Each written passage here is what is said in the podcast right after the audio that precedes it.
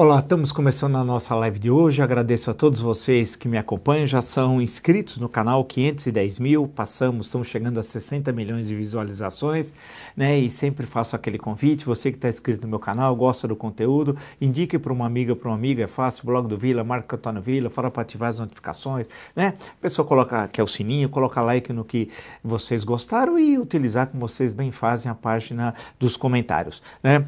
É, lembro que nós, as nossas últimas entrevistas entrevistas, né, para que colocam questões que são fundamentais para o Brasil e mostrando sempre a visão plural, né, que é como nós fazemos aqui no nosso canal, foi com o deputado Marcelo Freixo, o governador Flávio Dino, o ex-senador Cristóvão Buarque, o professor Rajão da UFMG, da pesquisa sobre o agronegócio, da revista Science, né, é, o professor Delfineto, o Major Olímpio, Ontem postamos é, do doutor Gonçalo Vecina, muito boa, discutindo a questão, que é um problema grave, sério que nós, que nós estamos vivendo, né? Que é a questão da pandemia, professor da saúde pública aqui da, da, aqui da Universidade de São Paulo. Uma excelente entrevista com reflexões importantíssimas, imperdível. Assistam. E amanhã por volta das 11 horas da manhã, nós vamos postar a entrevista da ex-senadora Heloísa Helena. Acho que muitos de vocês falam, poxa, onde está a Heloísa Helena? Nunca mais ouvi falar. Foi uma bela conversa, muito interessante, tenho certeza que vocês vão gostar. E sempre com a nossa com a perspectiva, uma visão plural da política brasileira. Né?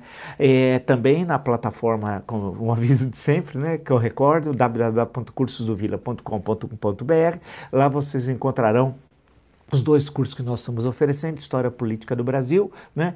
Uh, oh, per, perdão, História Política das Constituições Brasileiras, das sete Constituições Brasileiras, desde a primeira imperial, 1824, até a republicana de 1988, análise do ponto de vista, insisto sempre, da história política, como produzir essas sete cartas, e a história da ditadura militar no Brasil, 1964-1985, né? Uh, e nós já estamos, já vamos alimentar com mais dois cursos, aguarda que já também já, já estão chegando. Ah, passei, claro, todo o noticiário. Ontem estive no Jornal da Cultura, né? Muitos de vocês acompanharam. Passei todo o noticiário hoje. Tem coisas assim absurdas, né? Ah, só um, um aviso: se tiver um probleminha ah, na transmissão, não é um problema nosso, não. É um problema que está ocorrendo no YouTube, viu? Especialmente aqueles que estão acessando via iPhone, tá bom? Ah, caso ocorra esse problema e você ter algum tipo de dificuldade, nós postaremos, como sempre postamos ao final da live, né? Ah, no nosso canal no YouTube, você poderá assisti-la na íntegra, se tiver algum problema, ok? Vamos em frente e tal. Ah, tem coisas absurdas, né? A questão da pandemia, né? Agora o pessoal do ozônio, o pessoal do ozônio foi recebido, o Sargento Garcia, vulgo o General Pazuello, no Ministério da Saúde, recebeu o pessoal do ozônio, que foram lá conversar com ele. Olha, a gente vive um tempo de malucos, de doidos. Tem hora que você pensa que, que aquela comédia, sabe, meio comédia pastelão, né? Você não acredita. Você fala assim, é um pesadelo, parece que... E não passa esse pesadelo. É uma loucura, o país ruindo, Aí é, vem o pessoal do ozônio, né? Vai lá com o Sargento Garcia no Ministério da Saúde. Prefeitos entregam kit, kit anti-coronavírus, sem prescrição médica, sem acompanhamento médico. Imagina um absurdo com as contraindicações daqueles remédios. Né? O Paulo Guedes, vírgula, o falastrão, vírgula, propõe reduzir que as empresas, ao invés de depositar na conta dos trabalhadores 8% do salário, depositem 6%. Quer dizer, ainda você, os trabalhadores vão perder 2%, vão perder um quarto do depósito, que era de 8 passando para 6. E o pessoal acha isso uma maravilha. Não, é, é uma sucessão. E ele está defendendo, o falastrão, uh, o fim das edições de saúde e educação no imposto de renda. E nós estamos há quase que três meses sem ministro da saúde. A educação, o verdadeiro caos, quer que as crianças e os adolescentes voltem para a escola. Isso é uma loucura. O, o doutor Vecina, assista a entrevista. Recorda isso, oh, meu Deus. Se você somar alunos, profissionais de educação, professores, há cerca de 60 milhões de pessoas, milhões. Se você colocar outra vez na rua esses 60 milhões, a possibilidade de expandir em uma escala geométrica, uma progressão geométrica ao coronavírus é enorme, é uma loucura o que estão propondo. Né? Então é um absurdo. A gente vive num universo que você abre os jornais, é uma loucura. Ah, falando em loucura, e aí algo que nós já tínhamos dito aqui, e acessem Olhem as lives de ali do mês de maio, vocês encontrarão isso que eu tô, que eu tô falando. Né? E eu cantei a bola e acertei em cheio, eu só não acerto na Mega Sena. Hoje a revista Piauí, imperdível, imperdível. A revista Piauí saiu e tem um artigo, uma excelente reportagem da Mônica Guliano, chamado Vou Intervir. A linha fina, o dia em que Bolsonaro decidiu mandar tropas para o Supremo, dia 22 de maio. E olha, assistam as lives, tá no arquivo do canal, como eu acertei. Ele estava preparando um golpe de Estado. Acertei em cheio, porque eu conheço o Mandreão. Eu conheço o tipo, né, o psicopata, o fascista que governa, fascista do século XXI, porque não é aquele fascista do fascismo histórico italiano, né? Claramente, eu conheço o personagem, acertei em cheio. Diz a reportagem que a coisa mais importante de hoje é isso, porque esse homem ameaça a sobrevivência do Brasil. Ele ameaça 100 mil mortos nós estamos chegando. Por causa desse homem, esse homem ameaça a todos nós. Né? E ameaça impor uma ditadura, como eu cantei a bola e acertei. Olha o que ela diz. A temperatura em Brasília, naquela sexta-feira, dia 22 de maio, é, não passou de 27, 27 graus. Aí ela vai, descreve logo pela manhã, Jair Bolsonaro foi informado que o ministro Celso de Mello, o decano do STF, consultara a PGR para saber se deveria ou não é, mandar apreender o celular do presidente e de seu filho, Carlos Bolsonaro. Era uma formalidade de rotina decorrente de uma notícia crime apresentada por três partidos. Mas a mera possibilidade, mera possibilidade que seu celular viesse a ser apreendido deixou Bolsonaro transtornado. No seu gabinete, às nove da manhã, começou a reunião com um pequeno atraso. Aí estava os prefeitos, os generais, tal, papapá. Ah, e aí começou a reunião. Foi o último a chegar, foi o, o general Heleno. Ah, e, e, aí entra, entra, em seguida o Bolsonaro, entre xingamentos e palavrões, entre xing, linguagem de marginal, né? O presidente saiu logo anunciando sua decisão. Entrou, vou intervir, vou intervir. Continua a matéria do Piauí. Brilhante, brilhante. E eu cantei a bola e falei que eles estavam fazendo isso. Essa é a confirmação, e digo por quê mais à frente. Bolsonaro queria mandar tropas para o Supremo porque os magistrados, na sua opinião, estavam passando dos limites em, seu, em suas decisões e achincalhando sua autoridade. Na sua cabeça, ao chegar ao STF, os militares destituiriam os atuais 11 ministros. Olha, é, os substitutos militares ou civis seriam então nomeados por ele e ficariam no cargo, entre aspas, até que aquilo esteja em ordem, fecha aspas segundo as palavras do presidente.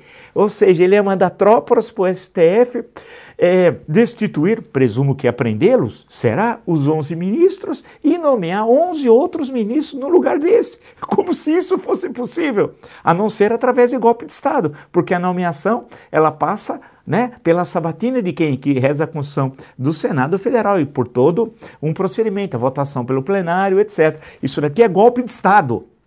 Golpe de Estado. Do Mussolini de fancaria. Do Mussolini do escritório do crime. Continua o Mandrião, olha, a, a, a, atacando as instituições. Vem a, jornalista, continua a matéria. No tumulto da reunião, não ficou claro como as tropas seriam empregadas. Neste, nos planos de Bolsonaro, os ministros instituídos do STF voltariam aos seus cargos quando aquilo, entre aspas, estivesse, entre aspas, em ordem. É, a essa altura, ele já tinha decidido também que não entregaria seu celular sob hipótese alguma, mesmo que tivesse de descumprir uma ordem judicial. Abre aspas. Ele falando agora, o Mandrião. Só se eu fosse um rato para entregar meu celular para ele, fecha aspas. Disse fazendo uma comparação que voltaria a usar em público no transcorrer daquela mesma sexta-feira. Consulte os periódicos, que está dia 22 de maio. No transcorrer do dia. Vou intervir, repetiu. Vou intervir. É, o valente de fancaria. A, apesar da extrema gravidade do anúncio, o general Ramos é, recebeu bem a intenção do presidente. Oh, legal, Ramos. Uh, de partir para o confronto de desfecho catastrófico, diz a jornalista. Achava que intervir no Supremo era de fato a única forma de restabelecer a autoridade do presidente que vinha sendo, segundo ele, abertamente vilipendiada pelo tribunal. No seu raciocínio, a decisão de Alexandre Moraes, que proibia a posse de ramagem como diretor da Polícia Federal, já tinha sido algo, um abuso inaceitável.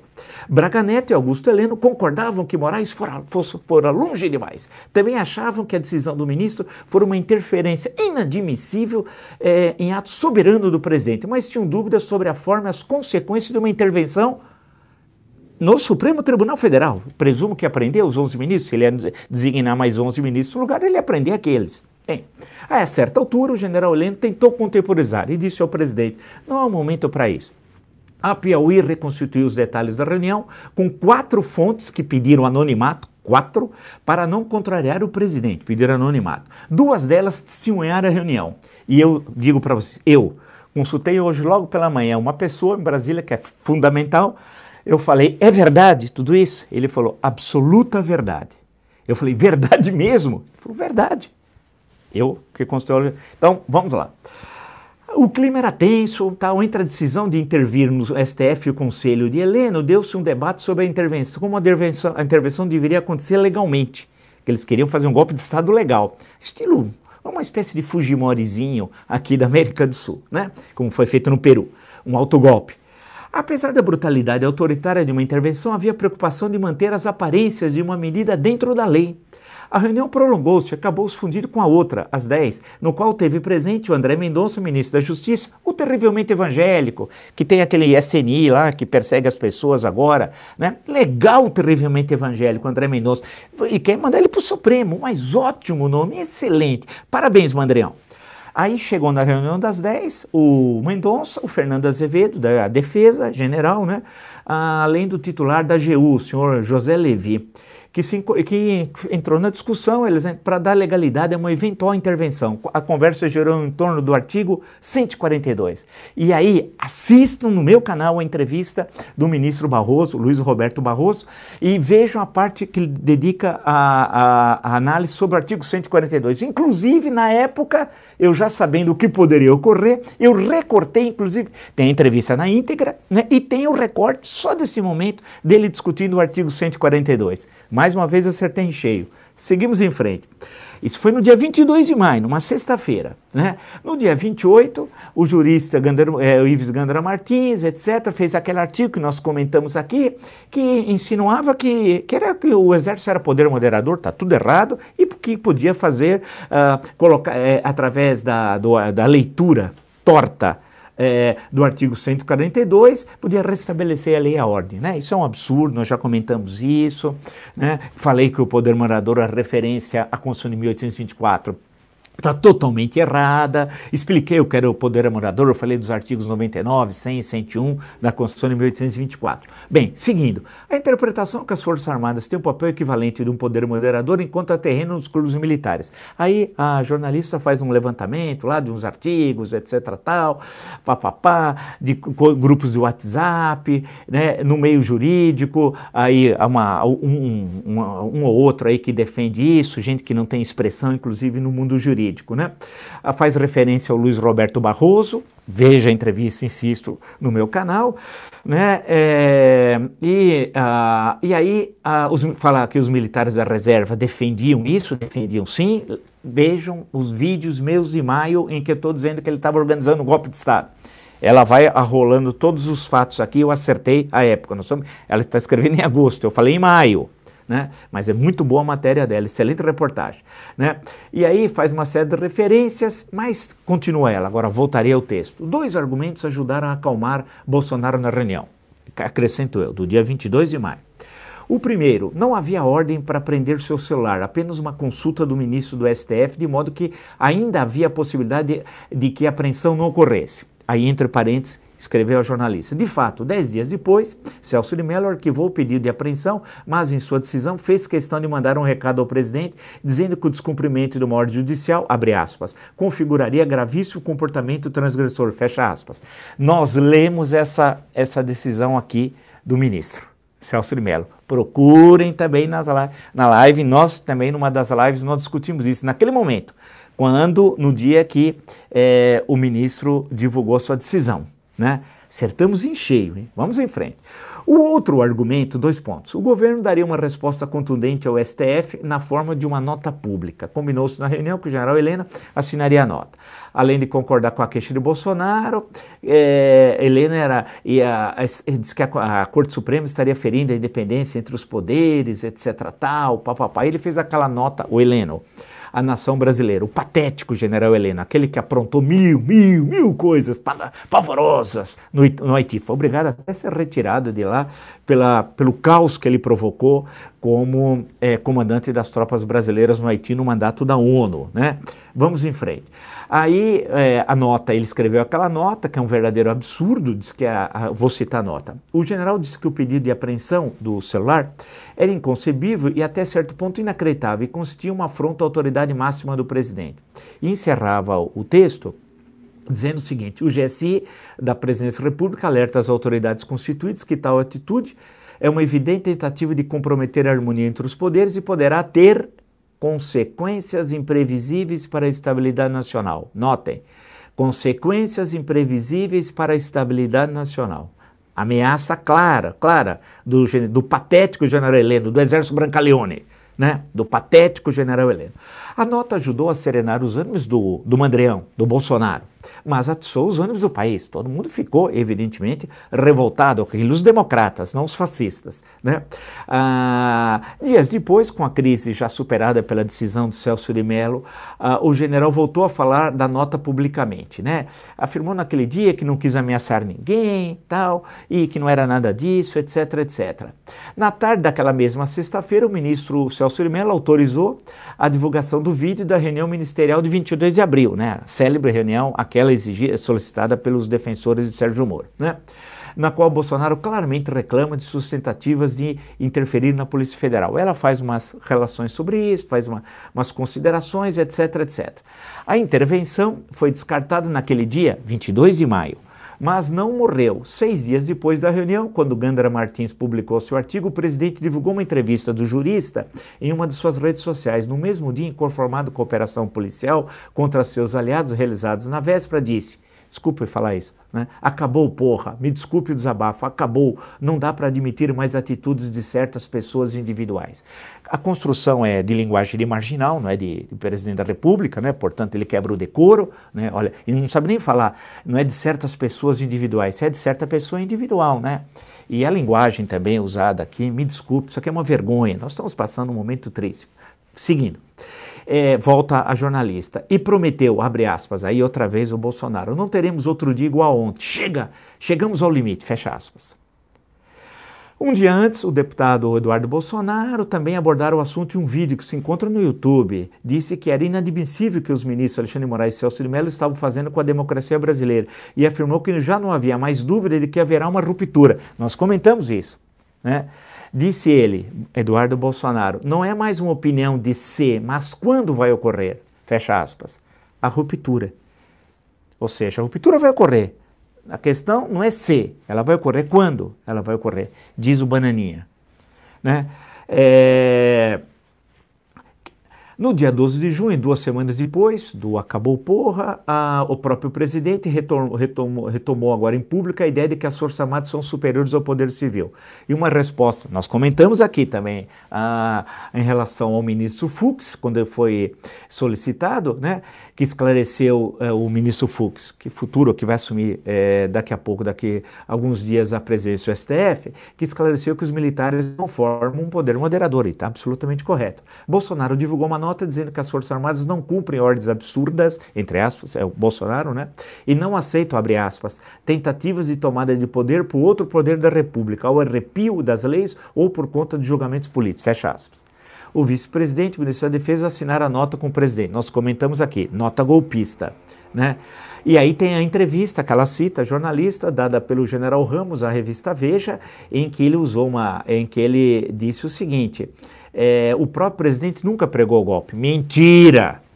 Agora o outro lado, quer dizer, os democráticos, né, os democratas. Ele está falando primeiro do lado deles, dos fascistas, né? Agora o outro lado tem que entender também o seguinte: não estica a corda. Mais uma ameaça. Vocês estão percebendo? Heleno, é, Bolsonaro, Ramos, olha as ameaças do exército Brancaleone. Esse não é o exército de Osório, não é o exército do Cândido Rondon, de Mascarinha de Moraes, do Marechal Lott. Esse é o exército Brancaleone. Né? Ah, em 16 de junho, dia em que o Supremo quebrou o sigilo bancário de 11 parlamentares bolsonaristas e a PF fez uma operação de busca e apreensão, nós comentamos aqui, vocês lembram, né? Dos parlamentares, dos empresários, do Zé Carioca, daquela turma golpista, né? É, decisão do ministro Alexandre Moraes. Bolsonaro publicou uma série de 10 mensagens numa rede social no Twitter, né? Disse que não podia, abre aspas, assistir calado enquanto direitos são violados e ideias são perseguidas. Ideias. Fake news são ideias para o Mandrião, para o fascista, que queria dar um golpe de Estado no dia 22 de maio, prender os ministros do Supremo Tribunal Federal e ele designar 11 ministros. Isso é ditadura, ou não? Claro que é, né? Você entra, prende e nomeia outros 11 e pronto, acabou. Isso é ditadura, porque é rasgar a Constituição. É isso que esse ditador queria. Ditador de fancaria, né? Com notas ambíguas ou claras, declarações dúbias ou ameaçadoras, o fantasma de uma intervenção militar não se dissipa. Em maio, o próprio general Heleno teve de mandar um áudio no WhatsApp, ela faz um comentário, negócio do Rio Grande do Sul, etc, etc. Ah, continua a, a, jornalista já indo para o final, a Mônica Guliano. Excelente reportagem. A decisão do presidente de intervir no STF pode ser vista como intempestiva, tomada no calor da hora, mas é relevante para os anais da história. Regi, regi, que, para os, que os anais da história registrem que o presidente da República, numa reunião no Palácio, na manhã do dia 22 de maio de 2020, decidiu ocupar o Supremo com tropas. Nem a ditadura militar fez isso nem a ditadura militar. Eu estou dizendo. Continua a jornalista e foi persuadido a desistir da quartelada. Curiosamente, naquele mesmo vídeo do YouTube em que diz que ruptura é só uma questão de tempo, Eduardo Bolsonaro afirma para sua audiência que o Brasil está no caminho de uma ditadura orquestrada é, pelo STF, ou seja, é o livro 1984, né? Lembra? Liberdade e escravidão, guerra e paz, eles invertem.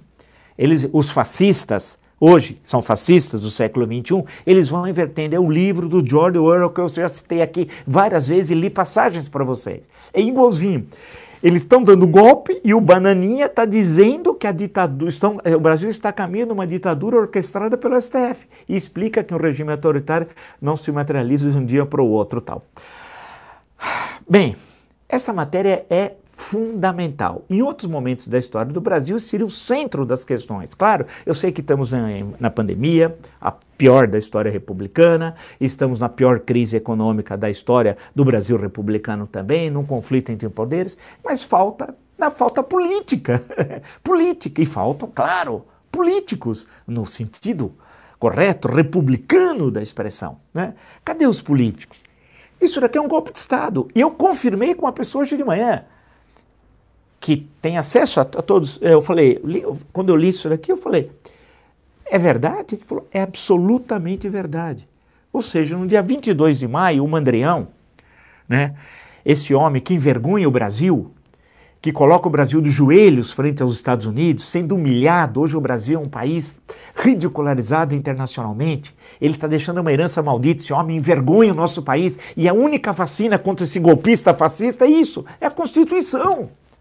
100 mil mortos, a maior crise e o golpe. Ele estava pensando no dia 22 de maio nos mortos que tinham até aquele momento? Né? No, já no, nas centenas de milhares que já estavam contaminados? Não. Eles estavam pensando em dar um golpe, porque iam pegar o celular. Não era nem isso a solicitação do ministro Celso de Mello. Ele não sabe nem ler, esse ignorante, esse obtuso que está lá no Palácio do Planalto. Né? O que acontece? Porque iam pegar, é, ele achou que iam pegar o celular dele e do Carlos. Carlos é aquele sujeito desequilibrado, também ser filho desse homem. Quem é que pode ser equilibrado? Não é verdade? Quem? Ninguém. Né? E ia ver, claro, que ali tem golpismo. Porque da onde saem as fake news? Da onde tem os compartilhamentos? Com quem eles estão falando? Queiroz? Escritório do crime? Com quem? Com essa gentalha que hoje está lá, essa caterva que envergonha o Brasil. Então aqui, hoje, na revista Piauí, acessem, tem a comprovação do que eu disse lá em maio. Ou seja, ele estava articulando o golpe de Estado. Ele se acalmou, o nervosinho, né? o fascista, o Mussolini de fancaria, porque não é esse aqui, ó, dessa biografia, por exemplo, não. Esse é o Mussolini de fancaria, certo? É, por quê? Porque explicaram para ele, olha, não, olha, tem isso, olha, é, a solicitação foi assim. Tentaram colocar as questões jurídicas para ele. Eu vou intervir, eu vou intervir. Ele nem sabia como, ele disse que ia mandar o exército para lá fechar o Supremo. Eu presumo que iria então prender os 11 ministros, porque ele ia nomear 11 no lugar. Mas não pode, não pode por quê? É o que reza a Constituição, que reza. Há uma designação, publicação do Oficial, a apreciação da comissão, depois a sabatina vai para o plenário, ou seja, era ditadura então. Se você não segue esse trâmite, você rasga a Carta de 88. Quantas vezes eu disse aqui que ele é o maior inimigo da Constituição de 1988? Eu não estou aqui para passar pano em fascista. Eu não estou aqui vendendo a minha alma, alugando a minha garganta, como muitos fazem. E vocês sabem de quem eu estou falando, né? Quantos fazem? Esse é um momento vergonhoso da história do Brasil. Agora, o que está aqui, alguém vai dizer assim, não, uma reportagem. Não, eu confirmei hoje de manhã. A, a, jornalista teve quatro pessoas que confirmaram. Eu liguei, falei com uma hoje de manhã, confirmou. Falou, não, é isso, ocorreu tudo isso. Ou seja, aquilo que eu estava dizendo em maio, estava correndo. Ele só não avançou mais, o desequilibrado, o psicopata que ocupa a presidência da República, enquanto não se cumpre o que determina a Constituição, que é a abertura imediata de um processo de impeachment. Né? Isso daqui, isso daqui é de República Bananeira. Na história do Brasil, isso nunca ocorreu. O Supremo Tribunal Federal é uma criação da República. Poderia ter sido criado no final do segundo reinado. O imperador Dom Pedro II mandou Salvador de Mendonça que já tinha feito várias missões no exterior, uh, para os Estados Unidos para estudar a Suprema Corte Americana e seria provavelmente criado um Supremo Tribunal Federal aqui, de segundo os modos norte-americanos, ainda é, no final, ainda no final do Império, né? Acabou vindo o golpe republicano de 15 de novembro, a história acabou seguindo outro caminho, mas logo em seguida no ano seguinte é criado o Supremo Tribunal Federal pela República. Né? Ele já teve composições de 11, de 16, algumas alterações ao longo da sua história. Ah, teve, por exemplo, designações de médico, de general, como fez o Floriano Peixoto, mas que acabou sendo derrubado depois pelo Senado Federal. É, logo após a Revolução de 30, ah, ah, seis, houve uma intervenção do, do governo provisório retirando seis ministros do Supremo Tribunal Federal. Depois teve teve problemas no ato institucional número 5, aplicação do AI-5, é, e no início de 1969, quando aposenta compulsoriamente três ministros, brilhantes ministros do Supremo Tribunal Federal, Hermes Lima, uh, o Vitor Nunes Leal e o, o Evandro Lins e Silva, né? Ah, que são aposentados compulsoriamente e dois ministros, o presidente e o vice, resolvem aposentar. O, o regime militar tinha ampliado de 11 para 16 ministros do Supremo, então três cassados. O presidente e o vice resolveram se aposentar em protesto, aí voltou a ficar com 11 e a vida seguiu, né? Mas esse ato dele, em relação aos que eu, eu, o que eu citei de 1931, no governo provisório, ou de 1969, esse dele é mais violento de todos. Porque o que ele está falando aqui, o vou intervir, e usando aquelas expressões da, do mundo da marginalidade com quem ele conviveu no Rio de Janeiro, isso não é linguagem de presidente da República, nunca foi ao longo da nossa história, vale, vale destacar.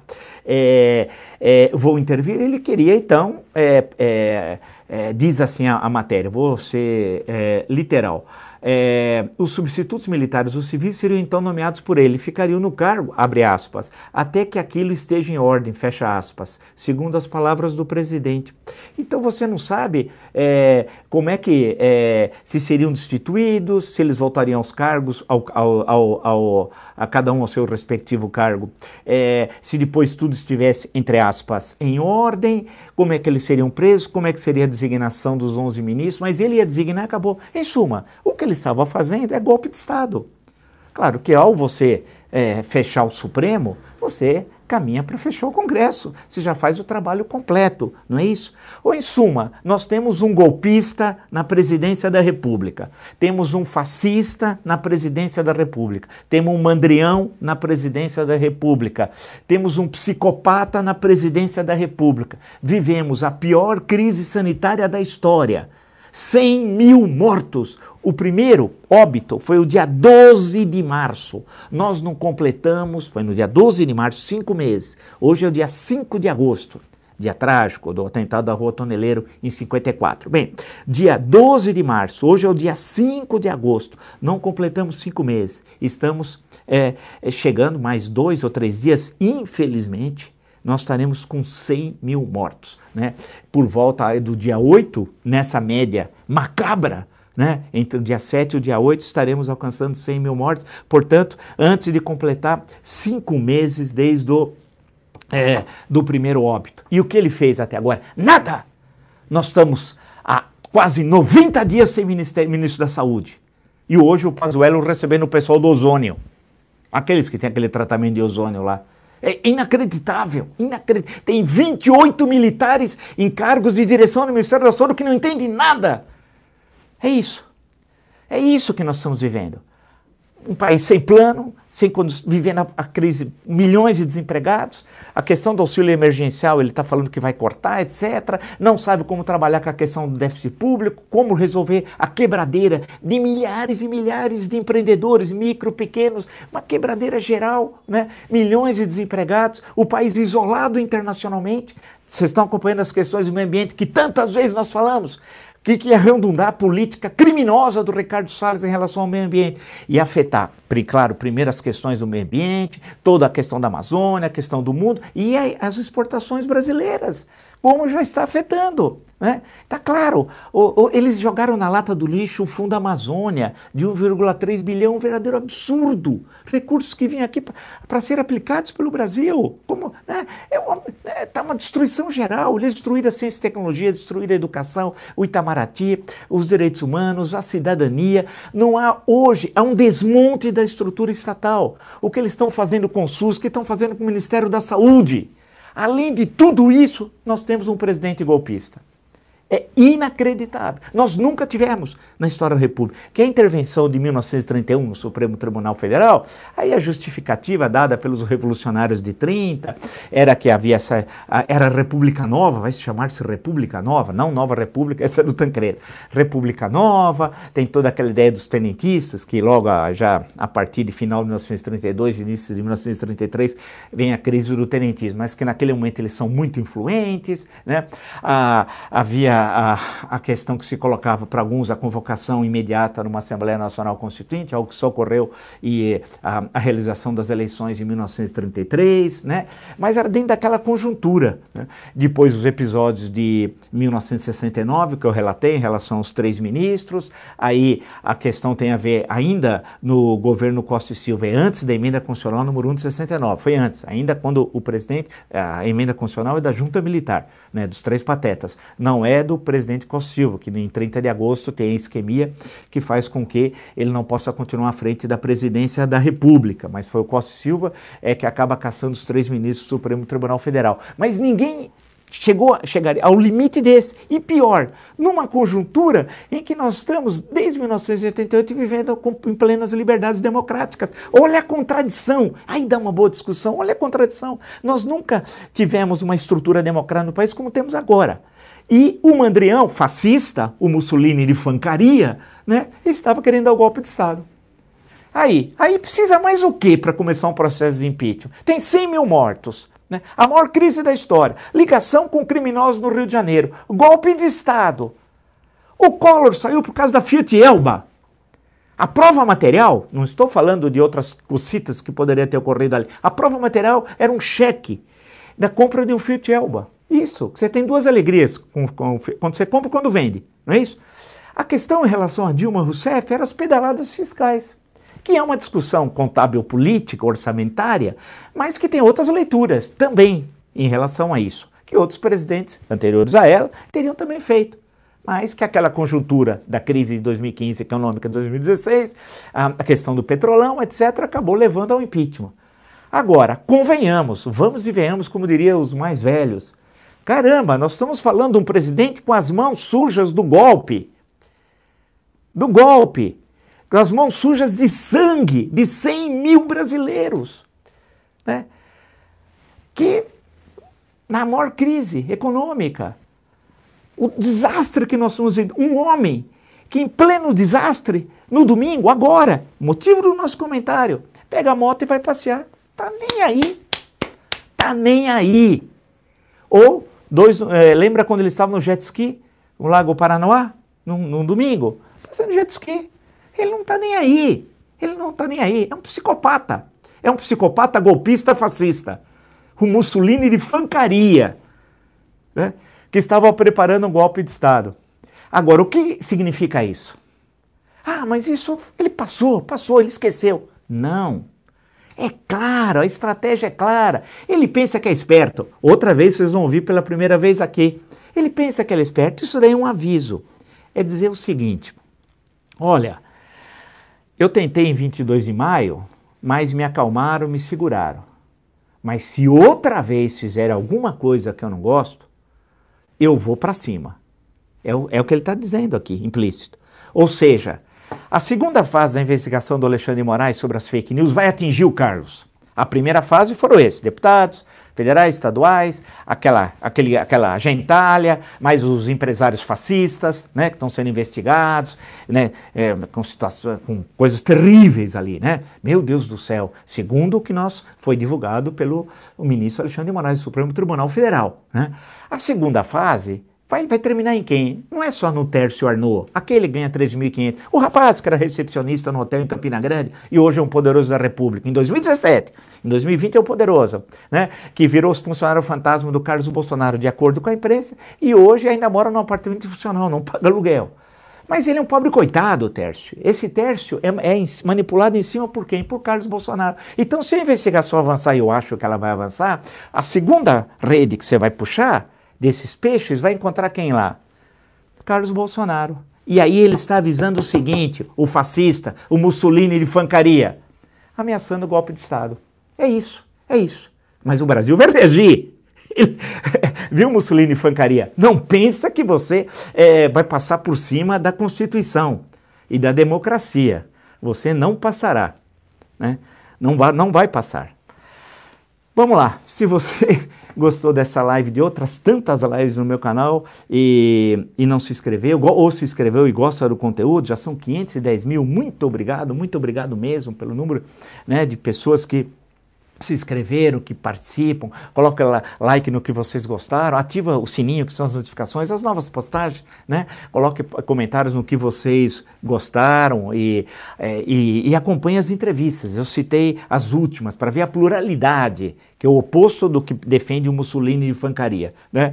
É, o deputado Marcelo Freixo, o governador Flávio Dina, ex-senador Cristóvão Buarque, o professor Arrajão, o professor Delfineto, Major Olímpio, postamos o Dr. Gonçalo Vecina, muito bom discutindo a questão do coronavírus, imperdível, e, o, e amanhã vamos postar da ex-senadora Heloísa Helena. E lembro que na plataforma www.cursovila.com.br, lá vocês encontrarão os dois cursos que nós de história que estamos oferecendo. A história política das constituições brasileiras, né, das sete constituições, e a história da ditadura militar no Brasil. Lá tem todas as informações, tá bom? Nos encontramos amanhã. Até!